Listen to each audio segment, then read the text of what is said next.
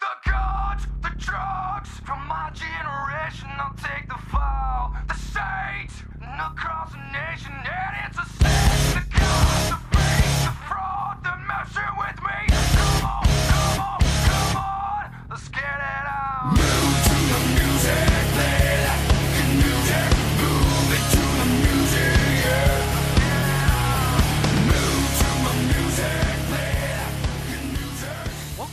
to another edition of Curveballs and Chair Shots. My name is Brandon Tanguba. Sitting beside me here, back in the Hobson household, is my lovely esteemed co host, Dominic Hobson. Dominic, happy Valentine's Day. Oh, thanks, Brandon. You know, um, I know I don't say this enough to you, Brandon, but I care about you deeply, and I'm happy that, you know, we do this together. I wouldn't want to do it with anyone else. That was so beautiful. Yes. How are, are you and the studio audience doing on this lovely day of love? Well, uh, I don't really want to give anything away here, but uh, let's just say it's lovely. Go to Dominic's Instagram. No, you can tell that you he's you don't. he's got a sugar mama. That's it. I was I was gonna say that to the well, okay. I, the studio aunts gave me an iPhone, bought me an iPhone, which I'm very grateful for. She didn't need to do that because you know times are tough. Doesn't exactly mean it's his. She can go on it whenever she wants, but that, that gives even that gives her even more power to go through it and yes, play with it, fuck with it. Yes, I know.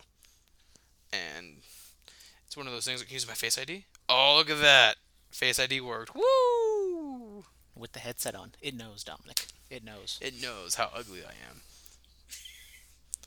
Now I'm wondering, can we set it up with Oreo's face? We're not gonna do that right now. We've already delayed the podcast by like ten minutes by you trying to start up and talking to Siri.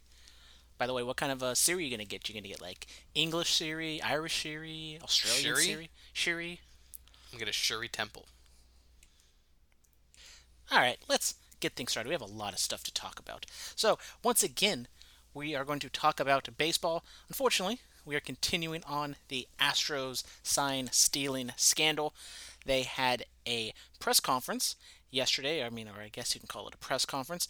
They had the owner, Dusty Baker, Alex Bregman, and Jose Altuve and it was a shit show. It was a terrible press conference when it first happened, when they first announced that all this shit went down. Dominic and I kind of agreed that they should have a press conference first day of spring training, put everything out there, apologize, and they they kind of apologized, but it was just one of the shittiest apologies I've maybe ever seen in sports with something this big. Well, I mean, my, my, my point of view on it is, you know what? What are you going to do about it? I mean, if you're sincere about it, people still aren't going to give two shits about it. So you might as well just be out there, not even give two shits about the apology, and just say, you know what, fuck it, it's in the past. Yeah, we fucked up. Maybe we did something really bad. You know, we're not the only ones that's ever cheated in the fucking sport of baseball. Like, fucking get over yourselves. Blah blah blah. Dominic, I think I know the answer to this, Yes. but did you watch this and do you know exactly what happened? No, I have no fucking clue. That's why I said what I said. Exactly. So, I was at work, Brandon. you know, I could bury you on the air right now and I could say, "Oh, Dominic, it's not that hard to go on your phone after the fact and catch up on what went down. It's really down." hard to do that. It's really hard. They- well, now that you have a new phone, There we go. higher that's why. expectations that you can go and look up. You know, it's probably like on like a lot. You know, it's probably like HD and shit like that. I can actually see Jose Altuve sweating.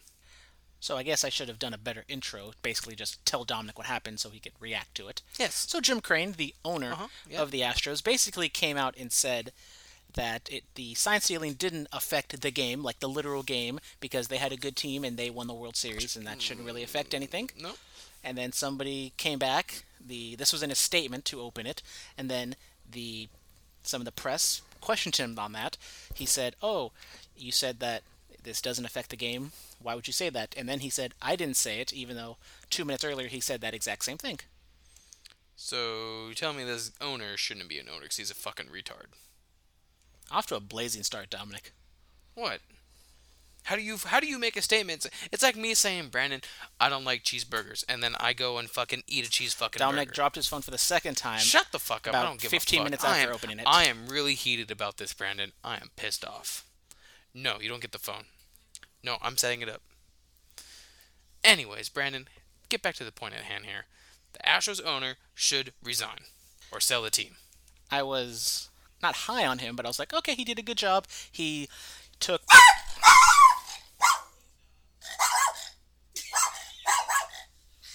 You ever notice when he barks, his asshole fucking opens up? the asshole and the mouth barks. yes. Are we not gonna stop this? Or... Kobe. So, as I was saying before, I was so rudely interrupted Damn dog. by the mascot. The owner, Jim Crane, I thought he did a good job early on by saying that we're not going to take this, you know, we're getting rid of the coach and the GM. MLB did what they did, but we're going to take it one step further. But now, it seems as though that he was just putting all the onus on the GM and the manager, especially now that there's even more reports that have come out that definitely the higher up, not saying he knew about it, but he probably knew about it because there was just so much uh, knowledge throughout the uh, upper part of the Astros organization. So this was a shitty apology from his side. Then moving on to the players, Alex Bregman just was seemed so contrived and so uh, rehearsed. It just had no meaning and s- sounded very insincere. It sounded like just a statement. It Sounded to like be you honest. apologizing to the studio audience. It's the uh, I'm really sorry. you know, Dominic. I don't watch The Office, but it's the meme of Dwight where he like reads the statement that he's sorry, and it's just like one single sentence. And you- Yeah. I am sorry. That's basically what it sounded like. Only he didn't read off a piece of paper, but uh, yeah, that was terrible. And then Jose Altuve, I'll give him a little more credit because English isn't his first language, but yet he sounded a little bit more sincere than Alex Bregman did. There's more. They uh, opened up the locker room later on to where they uh, had some questions fielded. You know, Carlos Correa said his piece. There's been other players that have come out and talked about it. That kind of helped out a little bit, but I think this press conference that so much bad publicity came out of this that people aren't going to look at what the players said in the locker room, which honestly, like, it was really nothing. But the that press conference was just so bad that it, it was basically the opposite of what we said they should have done. So how bad is it going to be when the Astros go to all the other teams? Oh, it's a complete shit show, especially now that we've seen more and more players come out against him. We have Trevor Bauer just fucking railing on MLB. Not only this, but some other stuff, which we will talk about. We have Cody Bellinger, who just absolutely tore them to shreds and was like, you know, Aaron Judge should get the MVP. And, you know, it's basically bullshit that all these players, especially people who face the Astros, there's players who aren't in, don't- have a job or have lost significant amount of money Yeah. because of the Astros and their scheme. And it's also come out that the A's uh, filed a formal complaint or whatever you call it towards the MLB about the sign stealing scheme before Mike Fiers went public with it through the Athletic.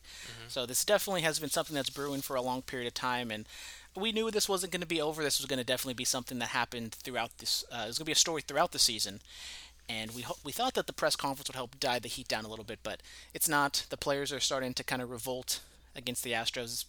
How many uh, over under four and a half brawls this year with the Astros? I'm to take the over.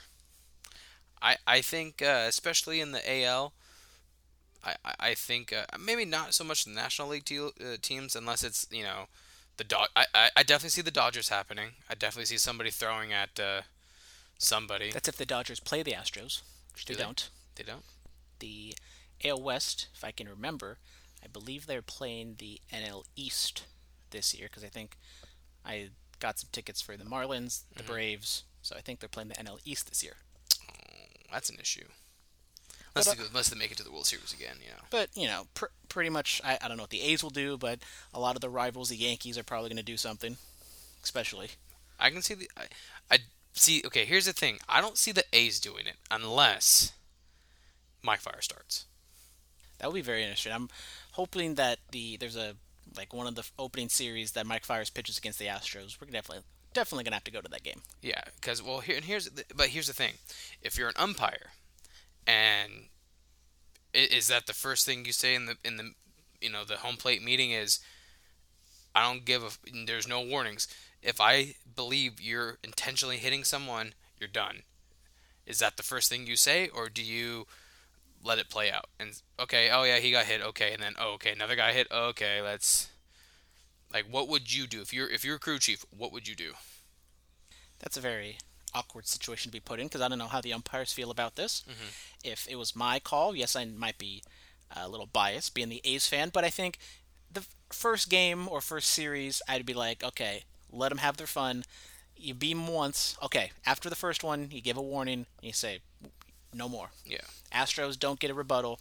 You, you took your one, and that's it. No more for the rest of the series. No more for the rest of the season, as long as I'm umpiring. Yeah.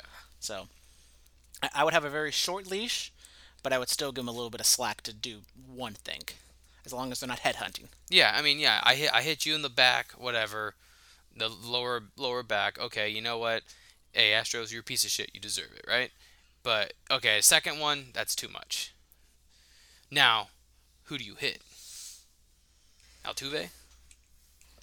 Uh, maybe I mean, you could hit Altuve. Correa's probably going to be the first one up, or maybe Springer. So I don't know if you wait to do the maybe if you you do middle of the lineup, but then if you do Altuve and Bregman, who are kind of the face of this, it does seem like I don't know if you try to hide a little bit and do it like in the fourth inning with a runner on 1st mm-hmm. two two count, and be like, oh, I wasn't trying to hit him, I was trying to get a strikeout, and I just went inside a little too much. Yeah. You know, Brandon, this is gonna be a great series and a great year for the Astros. You know why? A lot of bruises. Yeah, people are saying like, oh, the Astros, you know, I still they're still a great team. Oh yeah. it, it does take away from the success they've had, but it will be interesting because there's rumors and speculation that they were cheating even during the 2019 World Series. So now that everyone's on edge and they know what's going down, we should see how good the Astros really are because we've always thought they've been really good. Who knows how much uh, stock that or how much this actually helped them? We'll find out. Who was was it Bellinger that said that they should get stripped of the title? Was it Bellinger? I don't know. Bellinger definitely went in, went He's in on them yeah. yesterday, so good for Bellinger. Good for Cody. At least I'm happy that the players are being very vocal because fans, yeah, we can be pissed off because because you're protecting 25 guys yeah, in but you're also hurting the other 300 or whatever other players that had to face them and yeah, some of them lost money some of them aren't in the league anymore some of them got demoted there's just lost their job. you never know Yeah, with all this shit. So moving on continuing on in the baseball realm of course we talked about the Mookie Betts trade last week. And then of course as soon as we publish it it all goes to hell because the Red Sox the minor league pitcher did not really pass his physical. Don't know if that also had to deal with how much backlash they're getting from the public. But the whole Mookie Betts trade, that trade went kaput. The uh, Twins backed out of the deal, and then we got a new deal to where now the Dodgers have the minor league pitcher, and so basically it's pretty much the same trade, but just some things had to get moved around and some other shit. So nothing too much to talk about, but this happens from time to time. You get an early report, and then just a team backs out because of a physical, or maybe some other things they can blame it on the physical. I mean, do you if okay if you're Mookie Betts, do you want to get moved? Do you think, or do you think you want to stay in in Boston? In your honest opinion, Well, Boston's not going to do anything this year. You only have one more year left on your contract. Might as well play for the best team in the National League and maybe the, the show. So, if they're going to pay you the same regardless, might as well be in a beautiful city like LA and a beautiful team like the Dodgers. you work for the Dodgers or something. I do not work for the Dodgers. Went to a few games. Nice ballpark. It's old, but it's it's uh it holds up a lot more than, than the Coliseum does, even though it's older than the Coliseum by a little bit. Okay. Then because of that trade falling apart, the Joc Pederson trade to the Ast- the Angels has gone kaput. So now the Dodgers are even stronger than we thought last year because now Joc Pederson is still going to be on the team for now. He might get moved. Maybe he they restructure the deal with the Astros. Maybe they move him somewhere else. But With the Astros? maybe the Astros. Who knows? Or the Angels. Oh, Too many A's. Maybe Yes. he, maybe he goes to the A's. Doubt Maybe he it. goes. I doubt Would you it. be happy? Would you be mad? they already have a crowded outfield. The A's are pretty much set the entire season except for the second base position and the batch backup catcher position. Is uh, Phegley still catching, or do they go with the the with the Phegley is not catching for them anymore. Anymore? Anymore? Who's the catcher? The rookie guy, right? Yeah, Sean Murphy. Okay. The reason I remember Sean Murphy is because that's the exact same name of the guy on The Good Doctor. Very good show. Hmm. Yeah. Uh, set in San Jose. Oh, really? Yes. Yeah. Yeah. Cool. Uh, then we more. We got even more MLB news to talk about. We got the 2022 MLB playoffs has been proposed. A new format. Dominic, do you know what this is? Uh, yes, I do. But why don't you tell uh, the folks about it? Why don't you talk about it, Dominic? No, no, no. I'll let you take the lead, man. I you mean, know, I, I've been talking a lot on this podcast no, already. no, no, no, no, Brandon. You are the leader of curveballs and chair shots. I think this is all on you, bud. Go ahead and take it away. Okay, I mean, if you insist. So, the current format is five teams, the three division winners, and then the two pl- the two wild card teams with the one game playoff. So, the proposed playoff for 2022 is that there's going to be seven teams with the three division winners. The top seed gets a bye. Then the other six teams play each other in a three game series. All three games are played in one stadium. Then uh, I don't know if it's the very first round where they get to pick their opponents or if it's the round after that, but there's an element to it where the team, the higher seeded teams, get to pick who they play against.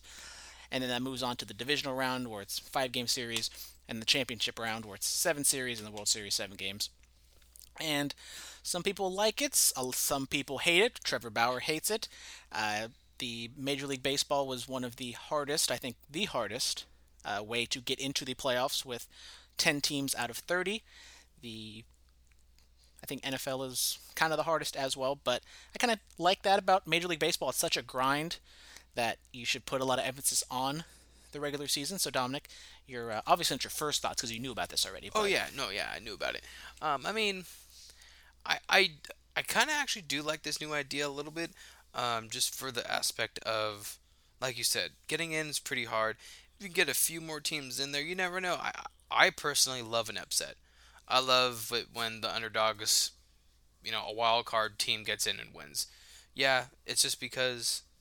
I'm I'm not saying because I was a fan at the time, but like when the Giants were in the wild card and they went all the way and won the World Series, I thought that was a pretty cool thing because you're you're a really good team. You just didn't have a few wins when it mattered, and you get eliminated. No wild card. I like it. Um, I'm just curious. So so top seed gets a bye. So I mean, so you have the division. The division. So you have three division winners. yes. Then you have four wildcard teams.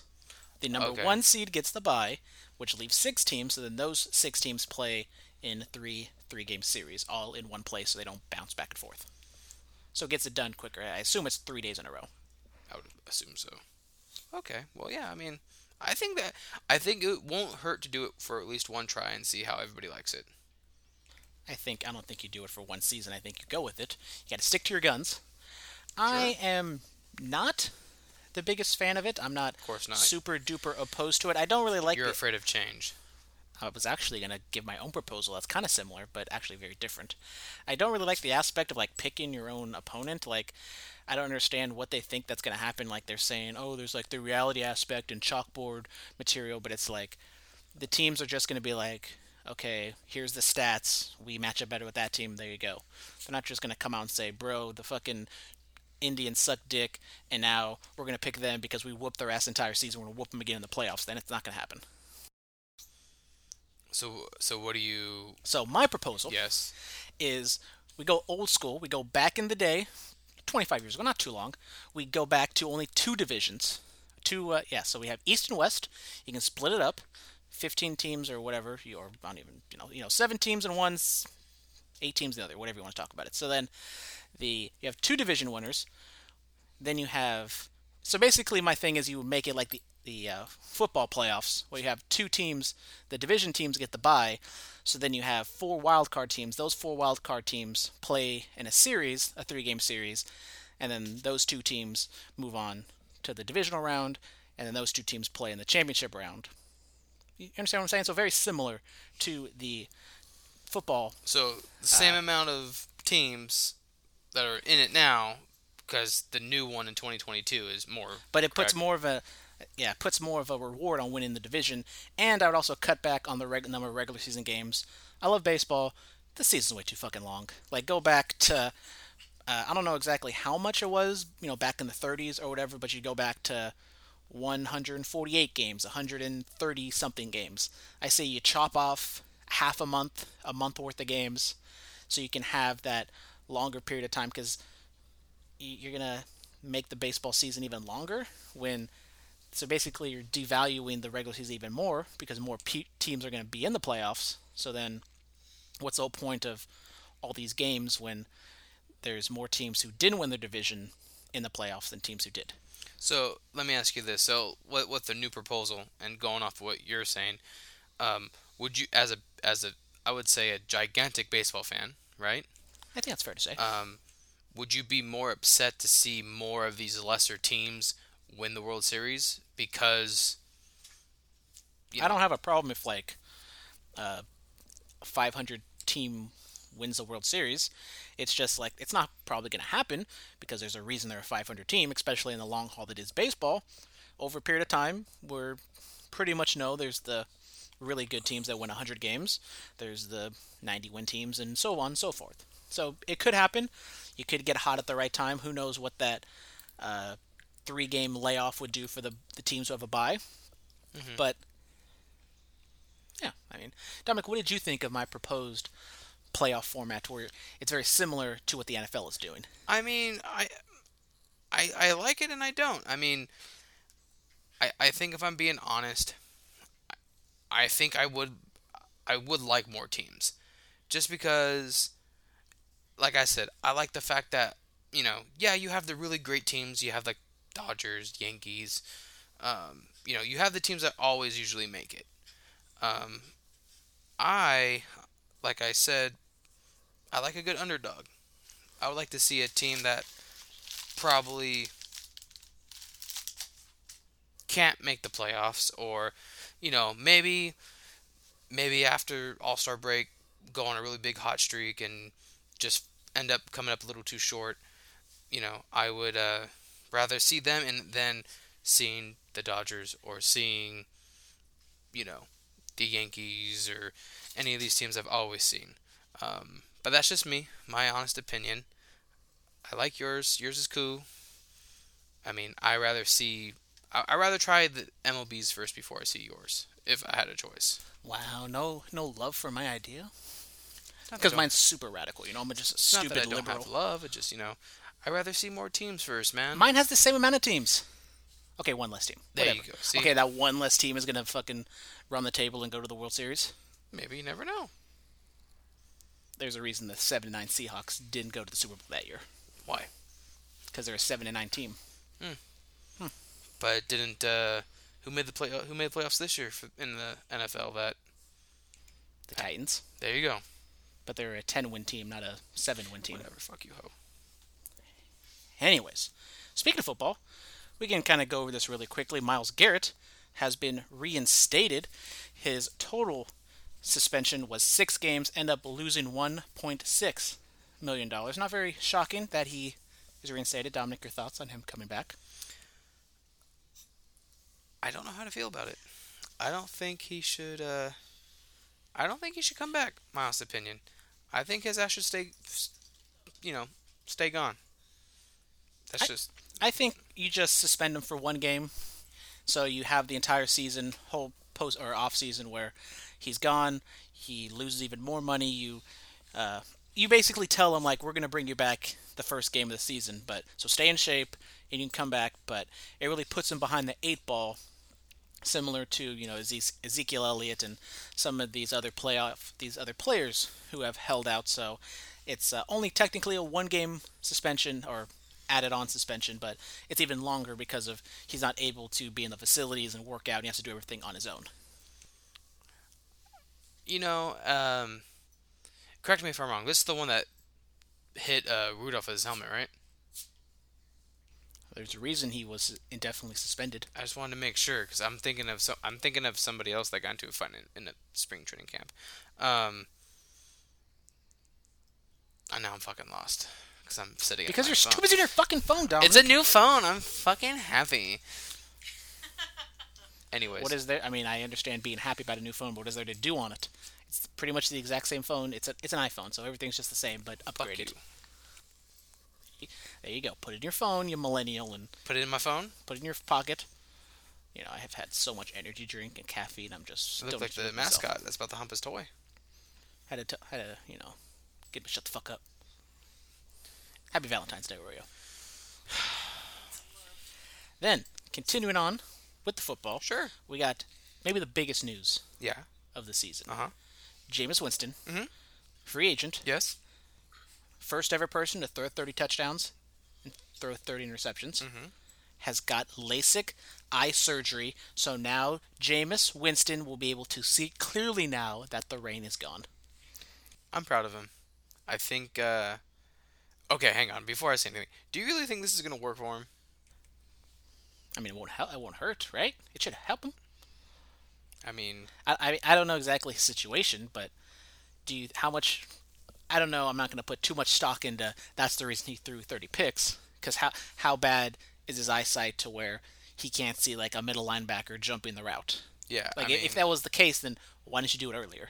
Yeah. And, well, if if it's that bad too, don't you think you would have been like, "Hey, I." Maybe it's something to where like he can't. Because I heard somewhere that like he can't really read the play sheet because he he has to squint and can barely see it because the font is too small. So maybe it would help him in understanding and remembering the plays more because he can clearly read the the plays and read all the fine print and everything. So Doesn't, maybe doesn't, could, don't they read it to him? Doesn't he go like, okay, they want me to play, they want me to run, you know, slant 95, zebra, alpha, David? I don't know.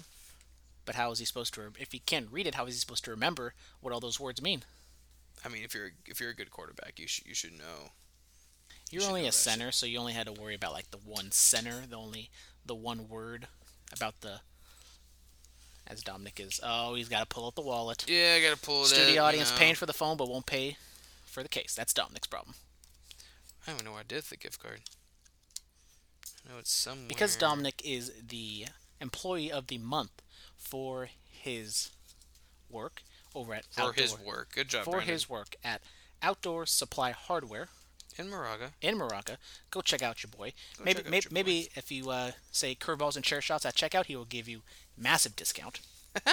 and because he is the employee of the month, he did not get a bonus, straight cash, homie. But instead, he gets a twenty-five dollar Amazon gift card, which he is turning into a phone case. Exact uh, same or a little cheaper, a little more expensive. I'm, I'm, I have no idea. The phone case is seventeen dollars, so you got and a screen protector. So Dominic's got to have to pay for something. Oh, and by the way, you might want to uh, change the payment method of the card because if not, you're charging my debit card, and that uh, changes everything. It's unlocked now. Similar to Jameis Winston, now you have a new phone, Yes. two cameras instead of one. Mm-hmm. You can see clearly, take great photos. Man, take dick pics. Dominic is going to take portrait mode dick pics now. It's Yes. be so elegant, it's going to look like a Please painting. DM the podcast if you would like to see my dick in portrait mode. Someone, someone's. I'm just saying. I'm gonna say that just to see. it. Men, well, Men only. no, peep. I'm not gonna. I'm not gonna get in trouble. so let's move on. we got the. Yes. We're not used to doing this. We got the XFL. It's back. What? Yeah, let's not do that anymore. The XFL is back. Let's not do that anymore. You don't. You don't Let's like just my, scratch that right You don't there. like my Vincent Let's Price? just scratch You that. have Dominic's pick. I can't do my XFL gimmick. We don't know how long this league is gonna last, so I gotta milk it for what it's worth. Mm, then work on it, okay? Yes, yes, yes, baby. Thank you. Uh, week one of the XFL, Dominic. I think I already know the answer to this. How much of it did you watch? Let's see. I was working. Was I working? This was last Saturday. No, I was off. No. What was I doing? No, I do not have Amazon Prime. I don't remember. I remember I caught half of it. Of no, I wa- no, I was I was doing the podcast with you.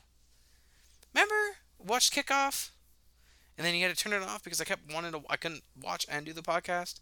Which means as soon as you got home, you were glued to your TV and watched every second of it. I- not of the first game, no, the second game, yes, Okay, so you did actually watch the XFL. yes. How hard is that to say? I watched the XFL. Pretty what, hard. What were your thoughts on that? Um, I didn't, I didn't really pay much attention before. I'm, I'm I didn't really know a lot of it up until the game. Like in his defense, we didn't really talk a lot about it leading up in the Um, podcast. We've but I actually do enjoy the kickoff a lot. Um, I think that's pretty much the only takeaway I have from. I, I just enjoy the kickoff. I like how it's everybody's just there, catch it, then you go. I kind of like it. It's different. Overall, would you uh, give a grade to the XFL? H- How like how were your expectations compared to what actually happened? My expectations, you know, I, Brandon, I don't know if I ever told you this, but I went to an XFL, XFL game once. Went to the San Francisco Demons game, and um, You actually have told me this, and if you want to, you can go on my, on my YouTube channel, Mm-hmm. Brandon Tanguma, and we have a clip of it. So when the first news came out, we actually talked about it, oh, and you can hear our first impressions of the XFL announcement. um, huh? And Dominic tells the story. Uh, I I'm pretty sure you did not exist because this is back like in elementary school. Anyways, Dominic going to the XFL game, not the podcast. yes. Studio Uh, audience has been here since day one, Any hoots. for better for worse, Any but definitely hoots. for better. Any hoots. I can only say any hoots so many times. Any hoots. Um.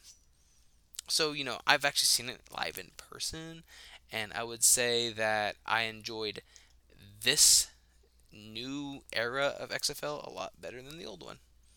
My expectations were pretty low just because I didn't know much about it, much differences, you know, I remember I remember a lot of the XFL being very violent, and I know that's not what they can do nowadays.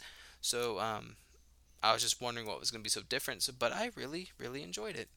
I think it's a true um, competition for the NFL. It's not a competition for the NFL, Dominic. It's a huge competition. Less. It's like AEW and WWE, but NFL and XFL. Let's do this, baby. I was moderately impressed by the XFL. It is week one, so there's the curiosity factor. They drew pretty good ratings, obviously nothing compared to what they drew uh, 19 years ago back in week one of the first incarnation. They drew like 15 million. This one drew about 3 million per show. But week one, there's usually the interest intriguing factor of what the hell is this. So week two, week three, moving forward is definitely going to be the test for them. Week one, I thought it was good. I think I give it a B plus. You can definitely tell that it was a minor league product. The play on the field. I thought the, the first game was probably the perfect game for it because it was a close game, high scoring, entertaining. You had a good crowd.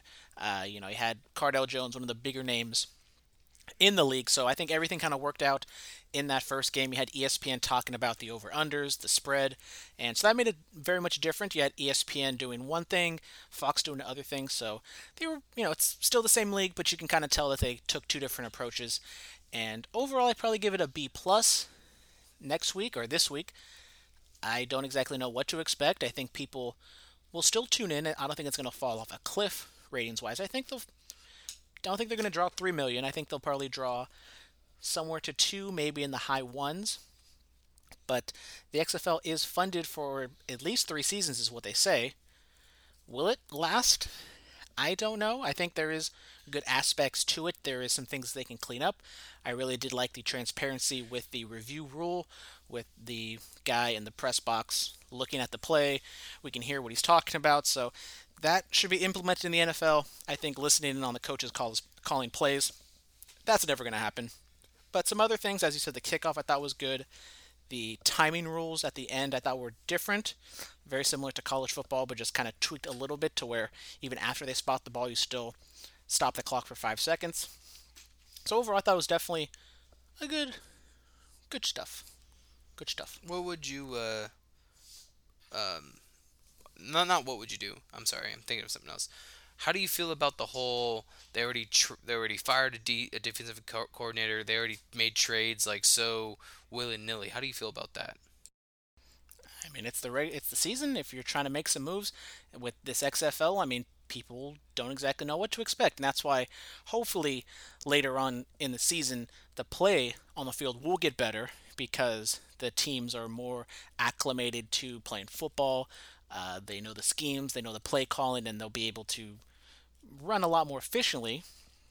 Now, the defensive coordinator who got canned, I mean, if you're just going to judge off of one game, he did deserve to get canned because I think his team gave up like the most points out of the four games, and it was his his defense was trash. So You can't blame you can't blame them then, right? can't blame him.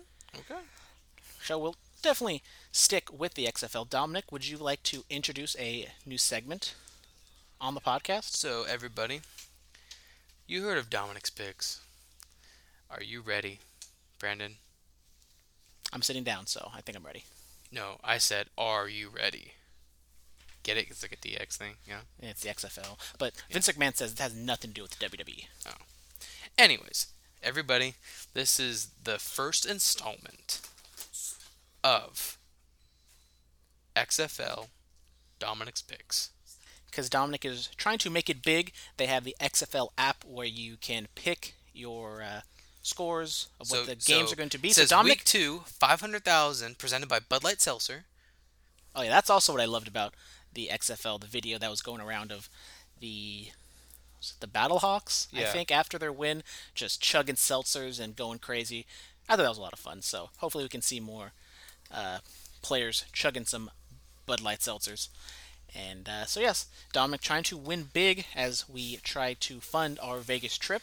Yes, we are going to Vegas. It is official. We'll Talk about that later. We will talk about that later But- when WrestleMania goes somewhere. But anyways, But five hundred thousand. You got there's three games for week two. should there be four games? Uh, I see three on my thing. Let's see. Twee. So Okay. you already getting bye weeks. So you have the Tampa Bay Vipers going against the Seattle Dragons. I chose Tampa Bay Vipers to win, and I chose the score to be 17 to 10. What do you think is going to happen, Brandon? Read me back the uh, two names: the Vipers versus Vipers and the Dragons. Both of those teams. The Randy Ortons versus the Ricky Steamboats. Both of those teams lost, right? Uh, I believe so, yes. It doesn't say it on the thing. Uh, no, but if I go back, I can. I Come on, know. come on, app. I don't know, but both of those teams, I thought the white, because I think they're both on the road, they had a white and green aesthetic to them. I did like their uniform, so there you go. Okay, so who are you going with? The Vipers. Okay, you're going with the Vipers. You're agreeing with me. Okay, come on, Dominic, let's move it along. Okay, second game we have the Dallas Renegades versus the Los Angeles Wildcats. I have the Renegades going 24 to 10. You know, Dominic, with the one, two, and three point conversions, there can be some wonky scores, so you're going very conventional here with these scores. I am. Okay, keep it straight. I feel it. Yep. You don't have a guess or anything? Not really. Let's try to get Okay. this shit going. Wow, you know what? You you don't like it when I'm taking over, huh? For football, huh? You don't like it, huh? Dominic, I'm tired. Let's go. Fine. The last game we have the St. Louis Battlehawks versus the Houston Roughnecks. I have the Roughnecks going 20 to 10. I'm going to go with the Battlehawks because they have the greatest punter in the XFL, Marquette King, and he is going to lead his team to victory with great punts and great field position. If it wasn't for his dumbass fucking teammates, he would have had a great punt down at the one. But no, his fucking dumbass kicked it in the back of the end zone for a touchback. And in the XFL, the touchback goes to like the 40 or something, which really fucked over his team. Okay, calm the fuck down, all right? Marquette King should be in the NFL. He's like the punting version of Colin Kaepernick. Nigga, it's XFL. Calm down. Okay, I'll calm down, Dominic. now, let's move on to the NBA play or standings. Maybe talk about the playoffs a little bit. We are at the halfway point, pseudo halfway point, with the All Star break coming up, or the All Star game coming up this weekend. So we're going to run down the standings as they are right now. Would you like to start off, Dominic, with the East or the West? Let's go with the East Coast. You know why? Because it's the least coast. Yes. We have the Nothing happening over there. Milwaukee Bucks, the number one team in the East and the number one team in the league with a 46 and 8 record. They stand atop everybody, six and a half games ahead of the number two Raptors. So Dominic, we did you pick the Bucks? Who did you pick to come out the East? I believe I picked the Bucks. Looking pretty good right now. Do you think there's anybody? Well, let's just kind of talk with the Bucks. Are they set? And do you think they can make a run and be this dominant the entire season? I think as long as the Raptors and the um, the Heat don't pop off, I think the Bucks all the way. So we have the Raptors, second place, minus six and a half. Celtics, minus eight. The Heat, minus 11. So would you say those are the three teams? We have the 76ers also there, minus 12 and a half. So They're they're, kind of floundering right they are now. floundering. They're not very good on the road.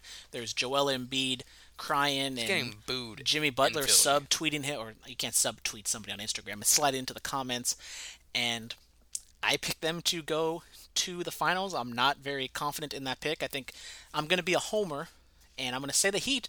I think the Heat are doing very, very well. Jimmy Butler. Has- Andre Iguodala. That's why they're doing so yeah, good. you got Iggy and Jimmy on that team. I think they're going to be uh, very well, do very well. I think they will face the Bucks in the Eastern Conference Finals. I know I picked the Heat to win. Emotionally, I'll, I'll say they're going to win, but with my head, let's be honest, the Bucks are probably going to. As long as they don't choke like they did last year, I think they'll they'll, they'll do it. I mean, I- think the ones you got to worry about the most that could dethrone Bucks, Heat, Celtics, and and Philly. The Pacers, number six, uh, 32 and 23, so they're above 500. Victor Oladipo has come back from injury, but yet he's not. Uh, he- they haven't been doing so well since he's come back, Dominic. Any, maybe they're not going to make the finals, but do you think the Pacers have any chance of making some sort of run? I mean, hey, eh, we've seen weirder things happen, so I'm not Do- gonna. Dominic likes all those random teams in the playoffs, and he likes an underdog story. Yes, We've sir. learned that. yes, sir. You know why? That's what Rey Mysterio is one of my favorite wrestlers of all time. And then the bottom half of the East, like it normally is, is a shit show. We got the Nets 25 and 28, Magic 24 and 31, and then, yeah, the Wizards 9 seed 20 and 33. So those teams aren't going to really do anything. Kyrie hasn't really been playing. Who knows when KD is going to come back? He ain't coming back this so, year.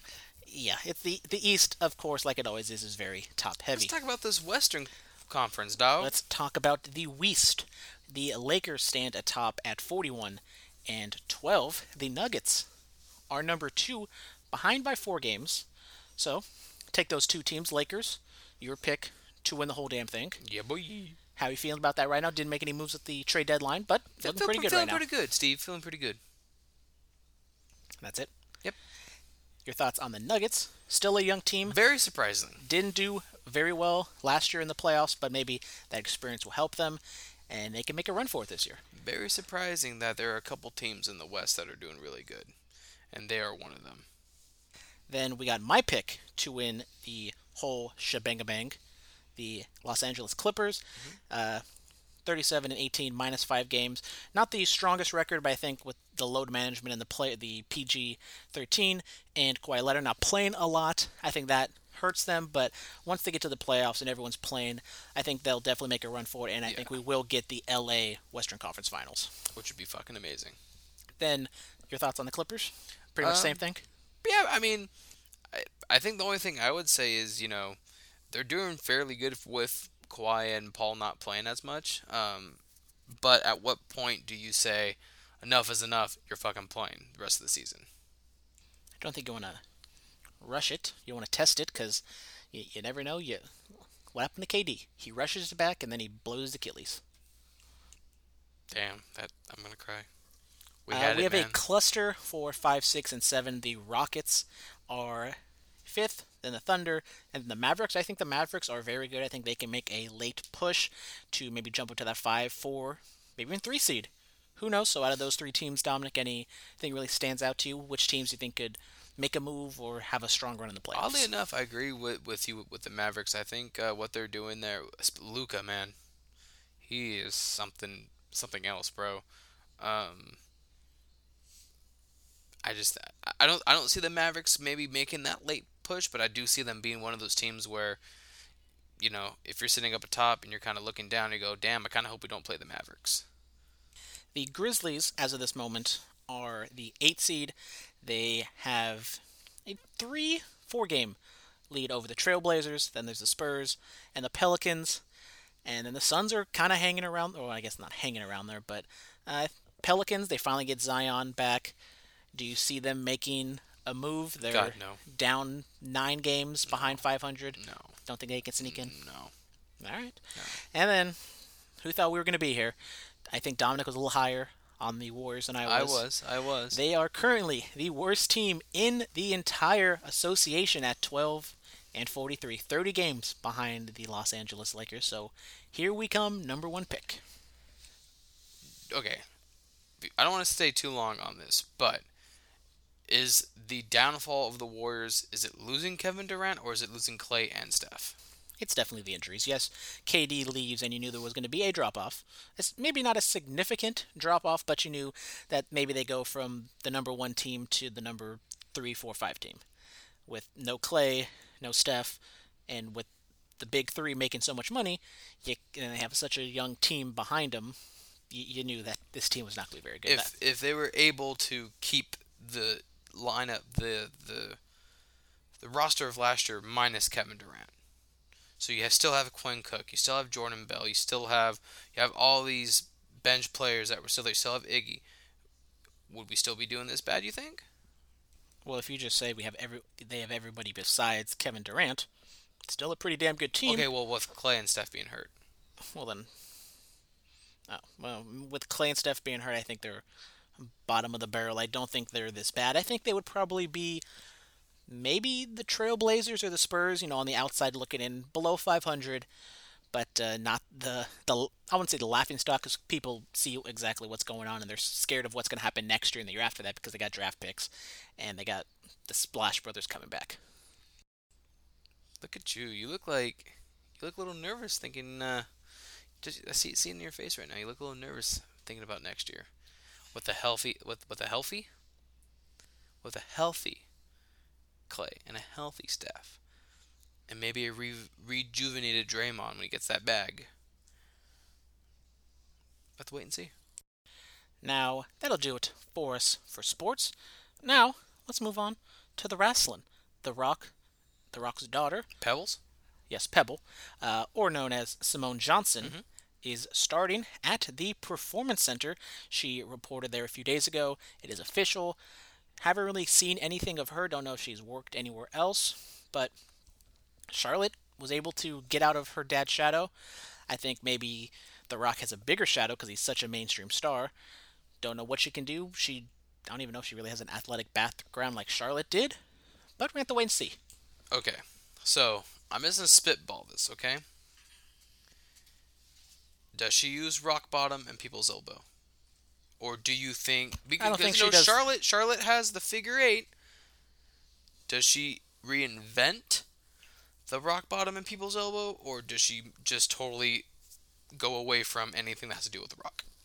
I think when you have the dad who's as famous as uh, The Rock is, obviously you have to acknowledge it. You can't just ignore the fact. I mean, she looks like him, so I you can't do the people's elbow. As much as I love The Rock, that's one of the stupidest moves in wrestling, and you need the crowd to just be going ape shit for that thing to actually work. And you can't just bring out, you know, a 23 year old green girl who the crowd is going to get behind all that much. And she she hits the people's elbow and people are like oh she's just doing her dad's move. I think she will do the rock bottom or a variation of that. We did see becky lynch hit the rock bottom. I, I don't know if that's like her new finisher or whatever but I'm I- I'm just curious because, like you said, you know, if she starts using everything of her dad's, it diminishes him. You know, it's kind of hard. You know, but charlotte pretty much is like a female version of Ric flair Yeah, but I mean, but the thing is, since she kind of reinvented it into her own move, to me, it's like i, don't- think it, it's unfair to kind of compare her to charlotte and Ric flair to the rock and everything like that because they're co- two completely different acts and the rock different is, eras and The Rock is very charismatic. He was athletic. He was a good enough wrestler, but he definitely was very reliant on the crowd being behind him. And I don't know if she has that. She seems like a, a nice girl. I haven't really seen a whole She- lot from her, so I don't know exactly how charismatic she can be. she can't. uh, To me, she can't uh, really speak well. I watched the interview and she like barely opens her fucking mouth.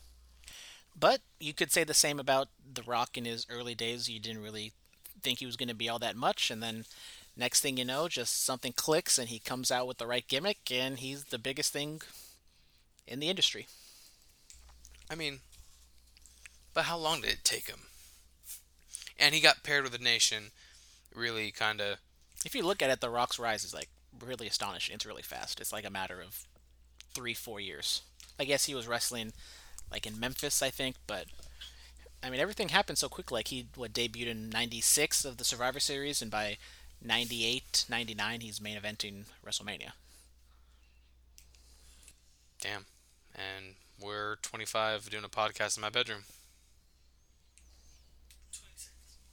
I'm not 26, Mary. Yeah, we're 25. Get it right. Yeah, we're still 25. But you know what's funnier than 25? 21? Uh, you said the SpongeBob one, then he said the Vine one. That's funny. So next up, we got B. B. Let's talk about B, right? B. Moving on, got nothing to say about that. Just a typo in the script, so Yep. we talked about it beforehand, and I had to say it for the memes. Stop squeaking the toy, Mary. Then we got the location for WrestleMania 37. We might be going to Vegas in a few months, and we also might be going to Hollywood next year because WrestleMania will be in Inglewood. Shout out Tupac, RIP. As they go to SoFi Stadium, the new home of the LA Chargers and LA Rams. They will be the host of the Super Bowl next year, so WrestleMania getting a jump on the Super Bowl. Uh, I knew it was going to be either LA or Las Vegas, and when I realized that the Super Bowl was next year in LA, it kind of made sense why they did this. Why did it make sense, Brandon? Because WrestleMania always, WWE always likes to be in those brand new stadiums before the Super Bowl does. So okay, Las, uh, Levi Stadium, they hosted the Super Bowl. The year after, they hosted WrestleMania. so let me ask you this. So does that Or the mean year. so Same year. we're going to dou- we're going to double or nothing again this year, correct? I mean, we bought tickets. Breaking news: We have already bought tickets. So Shout out to Dominic's brother. I, I was trying to think of a gimmick name, but it wasn't really coming to the mind. big cheese. No, because you're cheese. So. Nah, Dominic's brother's fine. Um, um, Job of the gut.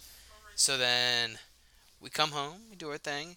WrestleMania is before Double or Nothing. We use all of our Las Vegas winnings on this Hollywood trip. And to be honest, WrestleMania, that's a much more expensive trip. Even though it might be in LA, there's so much shit to do. And you were complaining about all the shit we did in Vegas with the meet and greets. It's tenfold in, yeah, and for and WrestleMania weekend. And I know you ain't doing all that shit. And that's literally what I'm afraid of is the fact that it's WrestleMania weekend, and like like I, I've already heard I heard what you went through it for Levi Stadium. and that was 2015 that was really before it started like really popping off where there was so much shit everywhere like i like evolve like there was evolve and there was roh but there wasn't like joey ryan's penis party and fucking uh, joey janela's spring break bash there's not like all these different random indie stuff that's going on throughout the entire weekend it's it's crazy now there's there's japanese places that have come over and doing shit so Oh my god. I'm Dominic, getting- I'm getting I said this for I said this for Vegas. Just because we did all this shit last year and we can do it again this year doesn't mean you have to do all that shit. We can just do the ones I want to do. Yeah. And you're stuck by yourself. I did it for WrestleMania. I went to the Evolve show by myself. Goddamn barking spiders. I don't know what you're talking about. Did you hear something? Chili bowl. So Dominic, are you excited for your as long as everything works out job wise and whatever, are you ready for your first ever WrestleMania? No, I'm freaking out. That's still a whole year away. Why are you scared? Because like I don't want to be disappointed. Trust me, it's very it is very overwhelming the planning and trying to figure out what you want. But there's as much as I shit on WWE, there is really nothing like WrestleMania. It is a sight to behold. Especially when it's your first time. You never forget your first time. I mean, you know, you took me to my first pay per view. You took me, you know, I mean, you saw how crazy the Raw after WrestleMania was. Raw after WrestleMania, I think, is better than WrestleMania itself, but and we'd have to go to that too. we would. We would. So that means we're staying in LA. We're leaving Tuesday night. Just like we're doing for Vegas this year. Great. I'm gonna be broke. We stay in the same place we did for uh, Survivor Series. Somewhere different, maybe a little cheaper. Well, I mean, it's not at Staples Center, so why would I want to fucking? Raw would be at Staples Center. The Hall of Fame would be at Staples Center. Takeover would be at Staples Center. We just Uber to the stadium. Maybe. It's a whole year away. Oh, we're gonna start planning already. Uh, the tickets, I think, go on sale like November, so we got we got a little ways away, but it, it does creep up on you. I want good seats, Brandon. Okay. I, I told you how much my tickets were for Levi Stadium. I can't imagine how much they are for Los Angeles. Cheaper. Okay, I mean the ones I think I got were eight hundred each. Oh! what? What? Eight hundred dollars? each. Each. I mean, technically, that wasn't that much more than what I paid for these Hell in a Cell seats. I mean, maybe they're How like, much did you pay for each? What? like 500. That's not. That's not bad for being on the floor and getting a chair. That's not bad, in my opinion. I did get a chair at WrestleMania. Very last row, too. But on the con side, when Wait, we how'd you get a chair at Wrestle? I thought you sat up in the bleachers. No, he didn't.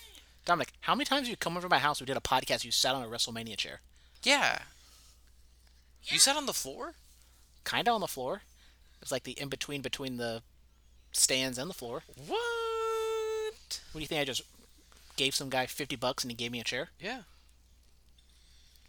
No.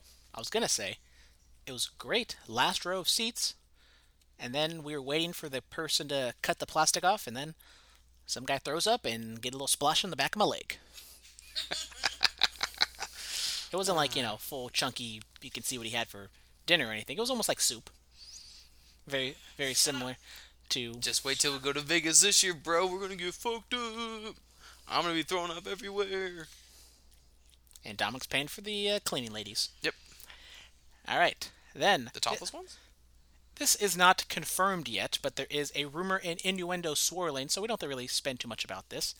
Apparently, we have two new, or I guess three new, inductees into the Hall of Fame. We have, allegedly, the Bella Twins. Congratulations on the pregnancies. And then someone who very rarely wrestled for WWE, Jushin Thunder Liger, who just retired this year at the Tokyo Dome. Okay. Are they inducting Liger just because it's you know he's a he is the goat. He is on that top, maybe Mount Rushmore, if that's what you want to say, because that's what people love to do, of light heavyweight wrestlers. I say Rey is up there. He probably goes like Rey, Dynamite Kid, Tiger Mask are like the three that are kind of untouchable. Mm-hmm. Maybe like Rey and Tiger Mask are like the untouchable ones, and then I think Liger is definitely in that upper first tier, you know, top of the very second tier or whatever. So, would you induct? Like you said, he very. I think he may be a very small window.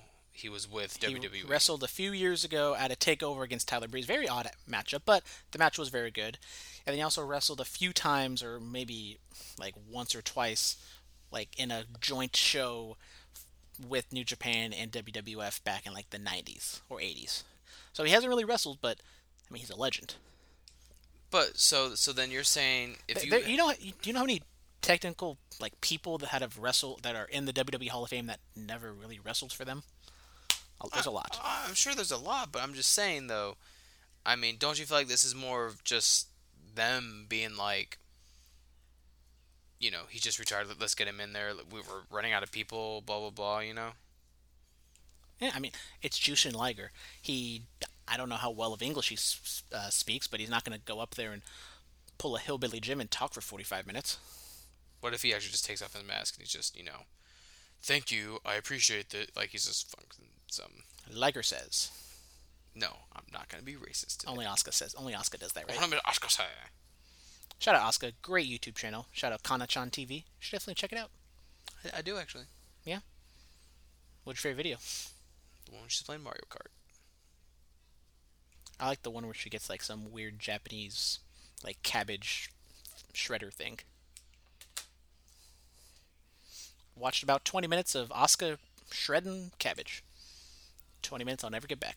And Oreo's fucking the toy. Happy Valentine's Day.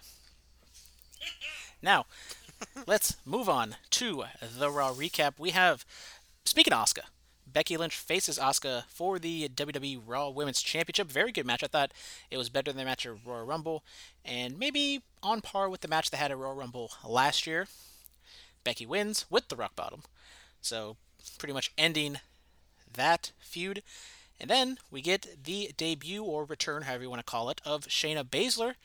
He, uh, she beats down Becky Lynch, chokes her out. I thought all was fine and well. It's like, okay, Shayna's come back. They're going to do the feud. It's going to be great. And then she turns her over and takes a chunk out of her neck with the fakest looking blood you've ever seen.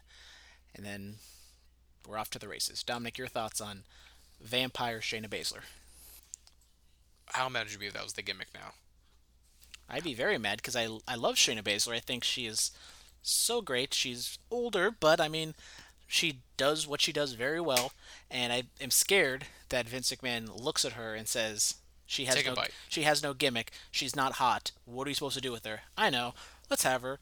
Fucking Mike Tyson, Becky Lynch. I mean, let's be honest here. We already know Ronda's gonna come back and screw Shayna. Do we know this? Yes, I know it. I talk to Ronda every day. We're besties. Shout out Ronda. I love you, girl. Travis Brown's coming for you. Yeah, I won't be surprised if I'm dead tomorrow. Um, I'm just saying, I I feel like that would be poetic justice to see Ronda come out, screw Shayna because she wants to beat Becky for the title, not Shayna. I don't think Ronda's coming back right now. I think she will come back eventually. I am of the opinion I think Shayna should win the title. I think choke out Becky, have something for Becky to do. Maybe I don't know if her and Seth are getting married like after WrestleMania, and they can go off and have a month hiatus or something. But uh, yeah, I did not like this. I thought everything was good. and I thought everything was great up until the bite. I, eh, it's something. I, I I don't like it, but It's like the XFL. I'm gonna wait till I f- judge it fully until next week and the week after because if it, you know, one time is an accident, second time is a trend, and then third time is a gimmick. so basically you're saying if she bites another person, you're done. Yes. Okay. And then uh, throughout the show, we get some segment where Becky Lynch. What the other thing that was really stupid is she commandeers an ambulance instead of just being a normal person and just getting in the back of the ambulance. But now she has to be a Becky bitch about it. Oh, sounds like someone's turning on Becky now, huh? I call it how I see it. We're going to talk about the Randy Orton segment. Do you know how I feel about Randy Orton? Maybe I'll uh, say something positive. Maybe. I don't know. Is that what's next? It could be what happens next. We have Randy Orton Yeah. come out. He was going to do his apology promo or whatever. And then Matt Hardy comes out, the brother of ya boy, Jeff Hardy. Haven't seen Jeff Hardy in a while. Is he uh, still injured? I don't know what's going on with I it. don't know, but uh, Matt Hardy comes out and Crack cuts a promo c- talking about how why could Randy do this? He is such good friends with Edge. They've been through the highest of highs, the lowest of lows. And then Randy Orton goes to attack him. Matt, being a smart, savvy veteran, pushes him off, fights him off a little bit, but then Randy Orton lays him out, hits him with the concerto. Matt Hardy says thank you WWE on Twitter.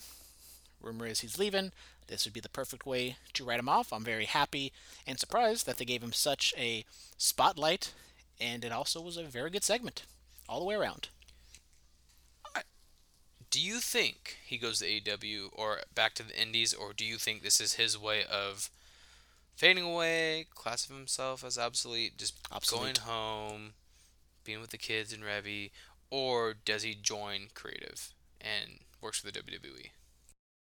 I don't think he's going to stay with WWE. Maybe it's him working the marks because that's what Matt loves to do. But if he were to work in creative or producing, I don't know if they would have done it this severely. I think maybe they could have done something else, or I think they would have used him a little bit more throughout his entire run. And I think Matt still has he's doing a lot of stuff on YouTube still, so he's still playing into the broken gimmick, and I think he still wants to do stuff. So, the obvious pick is he goes to AEW and he's the leader of the Dark Order. I don't exactly know if that's what he's going to do, but I would be very interested to see what Matt Hardy does with the Dark Order because if there's one person I would have faith in, it'd be him. Well, I mean, being that he's been in there for so long, and you know, being that he'd probably have free free reign on his character, I'm sure I'm sure that's what's going to happen. I don't see him going anywhere else.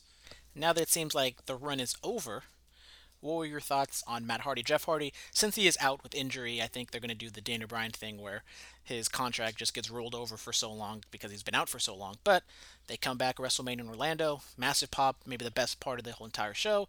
They come back, we saw them like a month or two after, they win the titles and they're champions. It was a great moment because have you ever seen Jeff Hardy till that point, or was that like the second or third time you've ever seen him? Um, Whatever. It was a very big moment for Dominic because thinking, Dominic loves him. Some Hardy Boys.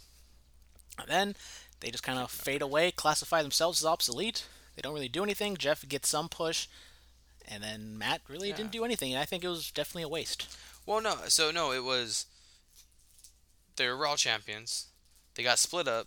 Jeff got the United States title, made him a was a But Grand we're Slam. mostly talking about Matt. Well, but I'm just saying, Matt. it- It's always been like that for Matt.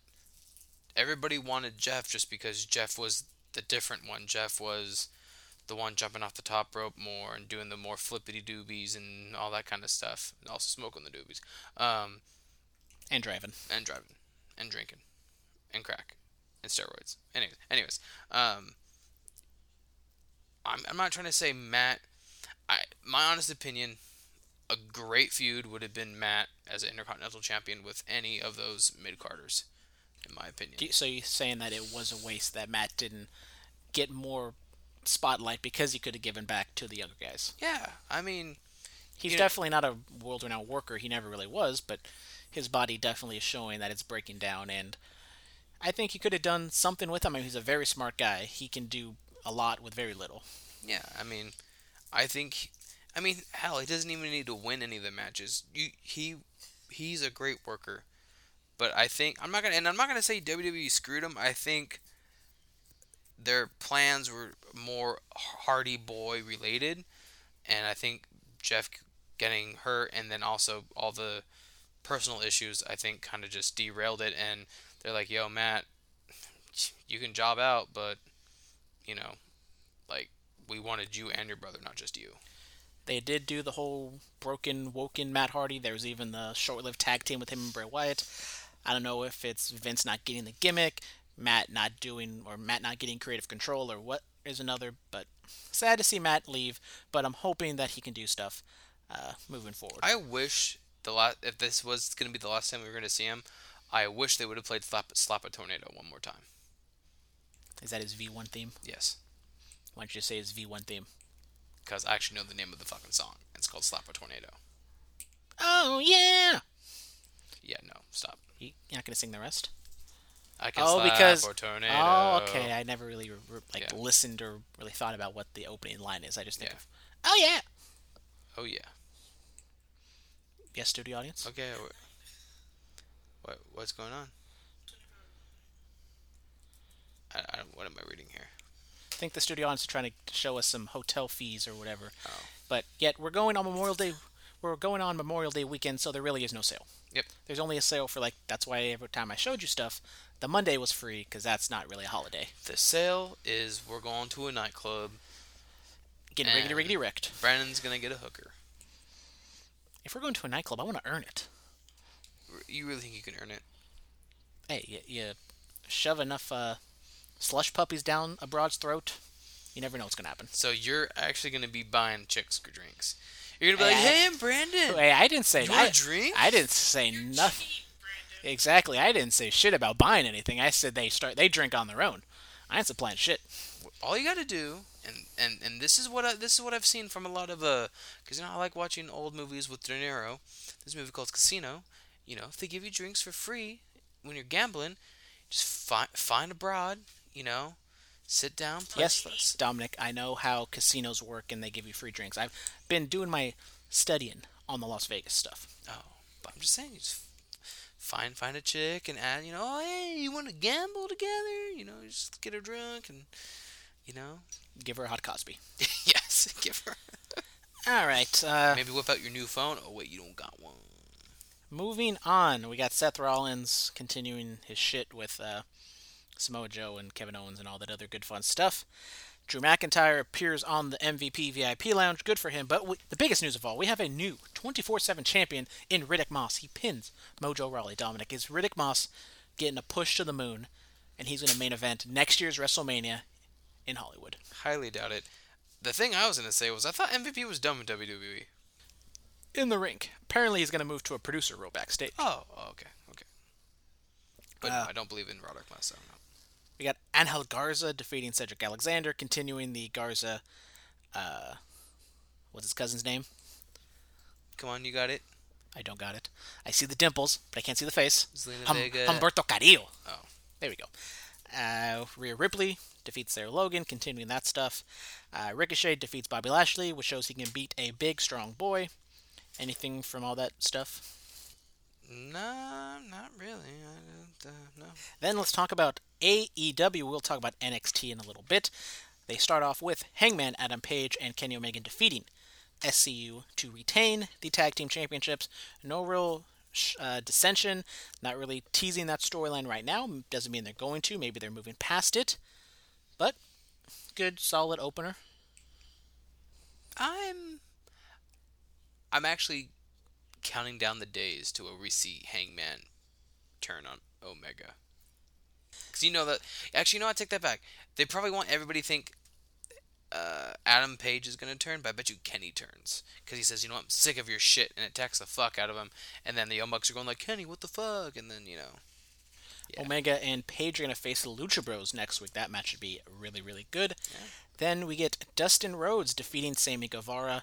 Uh, then Dustin challenges Jake Hager. That match will take place at Revolution in Chicago. So finally, Jake Hager will have his first match in AEW. God, took him long enough. Shit, lazy ass. Britt Baker continues her stellar heel work. She cuts another one of those uh, stage promos with Tony Schiavone. Still, I don't understand why she lost last week.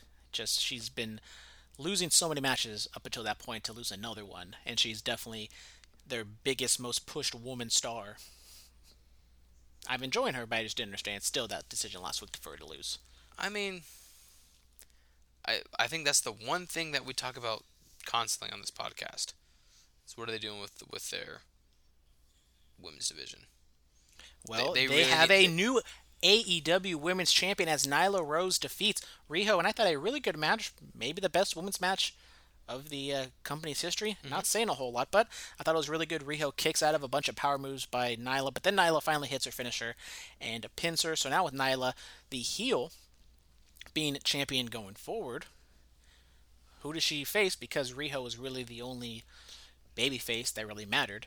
Yes, there's uh, Awesome Kong out there, but she kind of got written off television because of injuries or maybe some GLOW stuff. Yeah. I don't.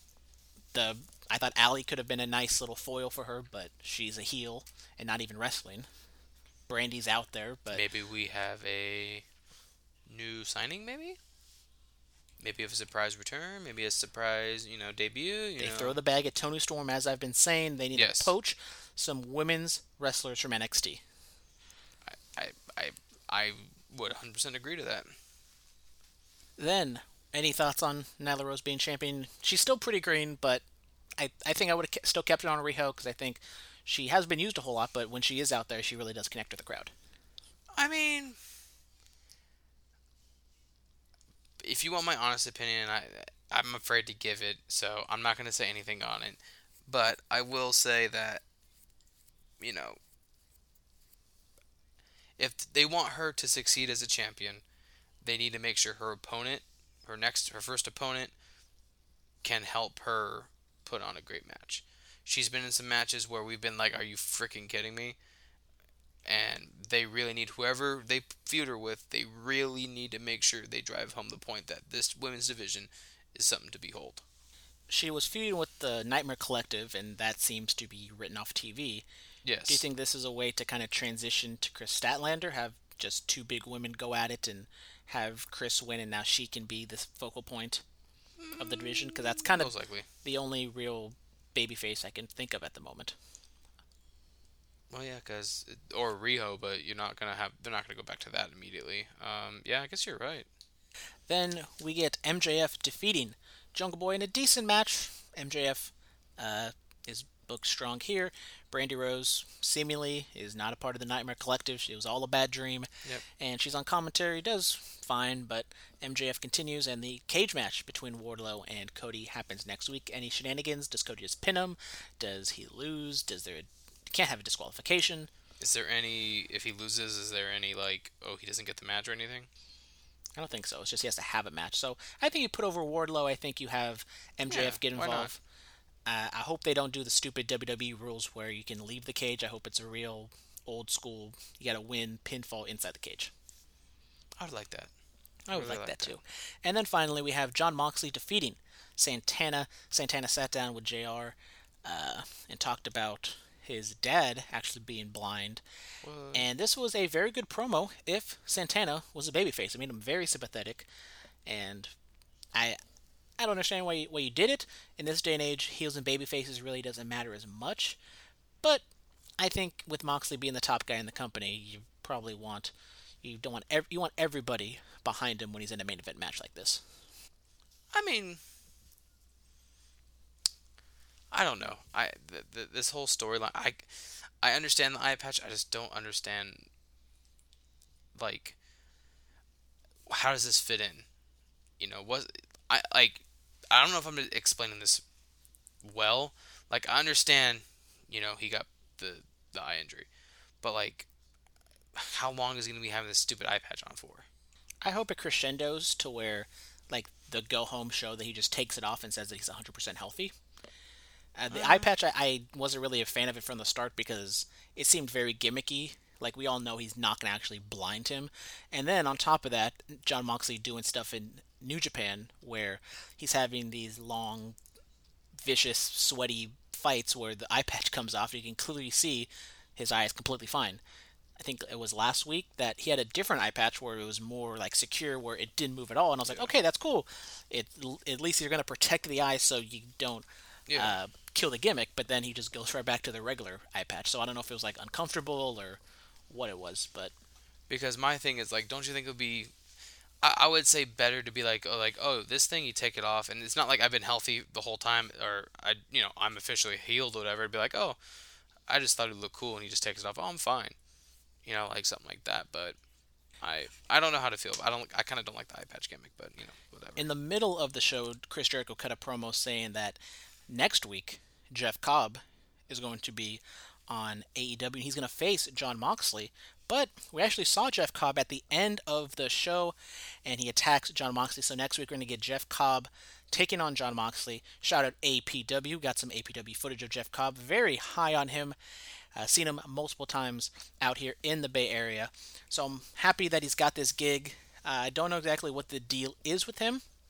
Maybe it's going to be uh, very short lived, few appearances, and then he leaves. So maybe he does the job to Moxley, Jericho gets angry, and then Moxley or Jeff Cobb can attack Sammy or do something or another, and he turns babyface. Because I do think Jeff is a better babyface than a heel. I don't really know his promo skills because he really doesn't have to do it on the indie scene. So, very, very happy for Jeff Cobb, and hopefully he delivers next week against Moxley. Really excited for that match. I I- I'm actually very surprised that somebody so local to us got called up even if it's just for a sh- short period of time I'm very surprised There's Jungle Boy. Jungle Boy is technically more underground than Jeff Cobb is. I'm not saying underground. I'm just saying from local APW. Is Jungle Boy from APW? Yes, he's wrestled multiple times on APW. Oh, I didn't. I, I'd never been to an APW show. No one ever invited me. So you know, I mean, I did invite you to a Matt Hardy show, but somebody didn't allow you. it's okay. Could have saw Reby Sky. You know, it. Uh, it's all good in the hood, brother. as I burped into the microphone because I thought it was muted. You're welcome. You're, you're turning into me, bro. I know, I pulled the Dominic. So now in the end, we're not going to talk about NXT. We're going to talk maybe some things that happened, but we have an NXT takeover Portland. Not on Saturday like they normally are, but on Sunday. So this should be a very good show, as they normally always are. Yes, they are. They have a street fight between Dakota Kai taking on Tegan Nox. A very interesting build with them having a match a few weeks ago, and Tegan Nox wins pretty 50-50 decisively, booking, Brandon. pretty Predicted. cleanly. I do think that Dakota Kai will get the victory. Uh, I think you build her back up. I still don't understand why you did that to, in the beginning. I think I would go with Dakota Kai. It is a street fight. You can have her cheat and do a little other shit.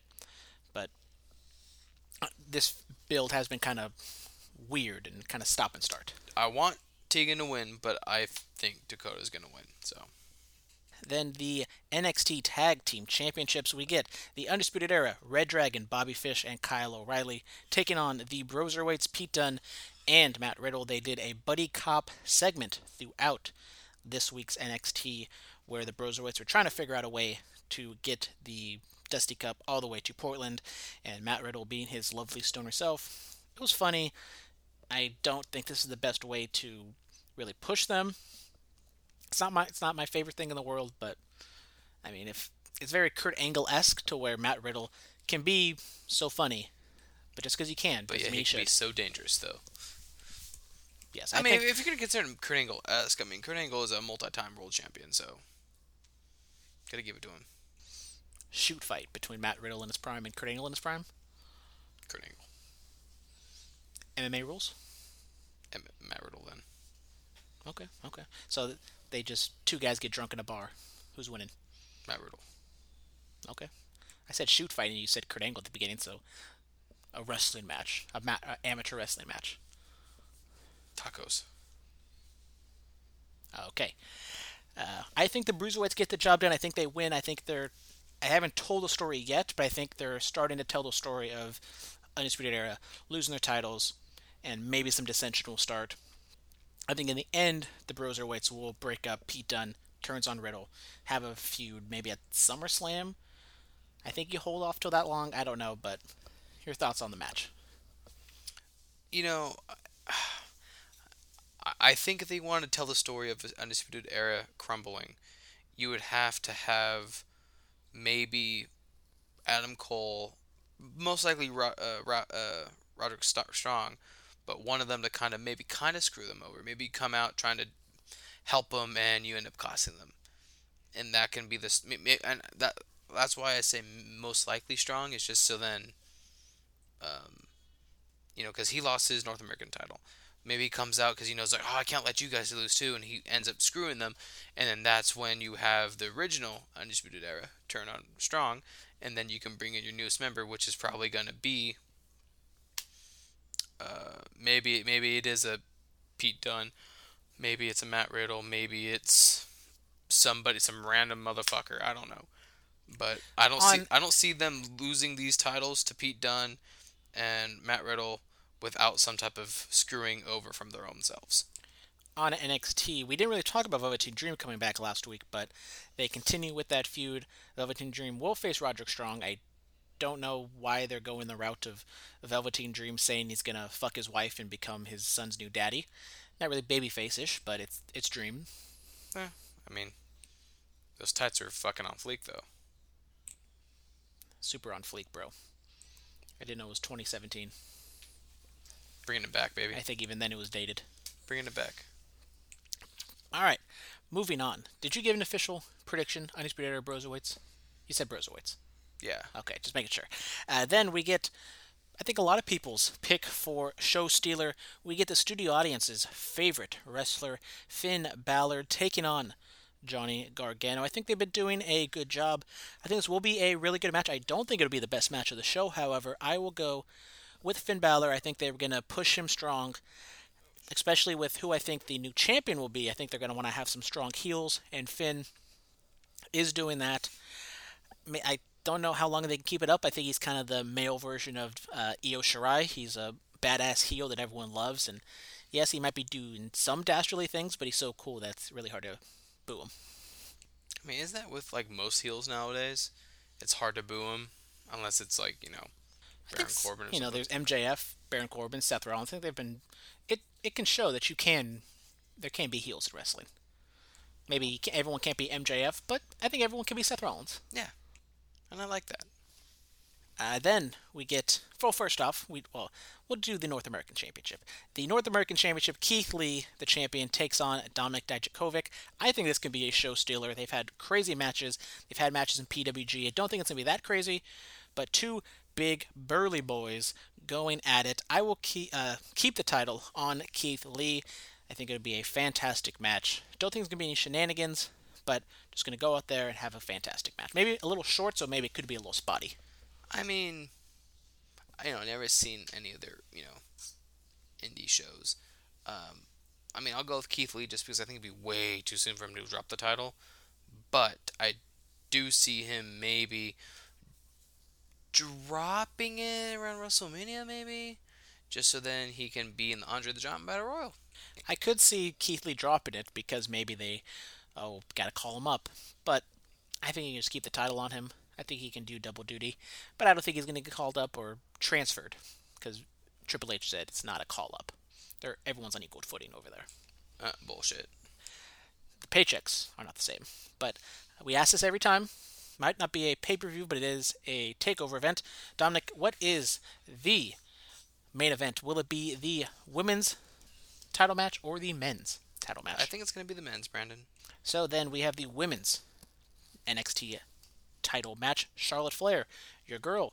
They've been teasing a feud between Rhea Ripley and Charlotte. Charlotte hasn't given her official declaration here. She will be in attendance to see Rhea Ripley defend her title against Bianca Belair. I hope it's straightforward, good match. Uh, Rhea wins. I do not want to see a triple threat match. As long as, as much as I am high on Bianca, just give us a singles match. We don't need a repeat of last year. What happens if it's a repeat of next year or last year? I mean, and then it's a repeat of last year. I'll say, why can't you just have a straight up one on one match? One on one matches are better than triple threat matches. but, would that everyone's got to would get that mean NXT title is defended at WrestleMania? Or would it be defended at NXT? Well, we will have to stay tuned and find out, okay, Dominic. Okay, okay. Your thoughts on the match? Does Charlotte get involved? I do not think Charlotte gets involved. I think she legitimately sits back and watches, but I do see Rhea winning cleaning cleanly, and I'm clingy. Especially after somebody bought you a new iPhone. Yep. In the main event, we have the NXT Men's Championship. Adam Cole, Bebe, the champion, defends his title against Tommaso Ciampa. Uh, should be a very good match. Don't know how long if they're going to try to go that epic 30 minute match that they do with Cole and Gargano. I thought Ciampa cut a good promo, but it wasn't the go home babyface promo. I got to win to, you know, save my life and save my family and everything like that. I thought it was a good promo, but I don't think he's winning to here. We might get some shenanigans. Maybe you could tell the story of Undisputed being very desperate because the tag team titles were lost, so now they have to at least keep one title. But I think Cole wins by hook and by crook, which means we're going to get the rematch in Tampa Bay, and I think that's where you give Champ Ciampa the title. And you call up Adam Cole after that. Transfer Dominic. Transfer, God, whatever. You're like my math teacher. Shit. Which one? I've only had two separate ones. Your entire academic career, you've only had two math teachers. Oh, thought I'm just talking about high school. Well, you said math teacher and say my high school math teacher. It's like my high school math teacher, Oh, who would it be? Mr. Joe. Oh, Mr. Joe. Yeah. You know, I random thought, but I was watching a video about the ninth anniversary of Friday. Remember Friday? Got to get down on Friday. Every time I hear or think about that song, I always think about Mr. Job because the motherfucker would sing it like It's almost every fucking Friday, and it would piss me the hell off. Yep. Yeah. So shout out Mr. Joe. Calves of steel. Goals. Calf goals. Calf Yes, goals. yes. Uh, your thoughts on the title match? Um, I do like the idea of how you said, you know, they get desperate after losing the titles and everything. But what if they retain the titles and Adam Cole loses his title? You never know. See, there's so many, so many things that can go on. I don't know. It could happen, but I just don't feel as though it's the crescendo that they've really been building toward. Yes, Ciampa loves Goldie. He wants to get it back, but I just don't feel as though it's the right moment. I think you want to have it at okay, WrestleMania, okay. have that big moment. And I, I think I have to agree with that. My my uh, idea um, is somewhat near yours, so it means no point really to explain it. I agree with your statement. And on that note, we are done with the podcast, Dominic. I know you have a new phone. It's going to be hard to check the emails and everything, so we're just going to assume that nobody emailed or DM'd us, because, I mean, let's be honest. Nobody does. Let's be honest. I mean, you could just keep talking about some bullshit, and I can just open it with my face real quick, and you know, oh look, Antonio Brown talking to Jon Gruden. Okay. Dominic, your uh, thoughts on Face ID compared to Touch ID? Were you scared of not having the home button? Yes. And your, Terrified. your first impressions thus far? Um, kind of annoying. And it can be a little bit annoying, especially if you're like laying in bed. It's a little dark.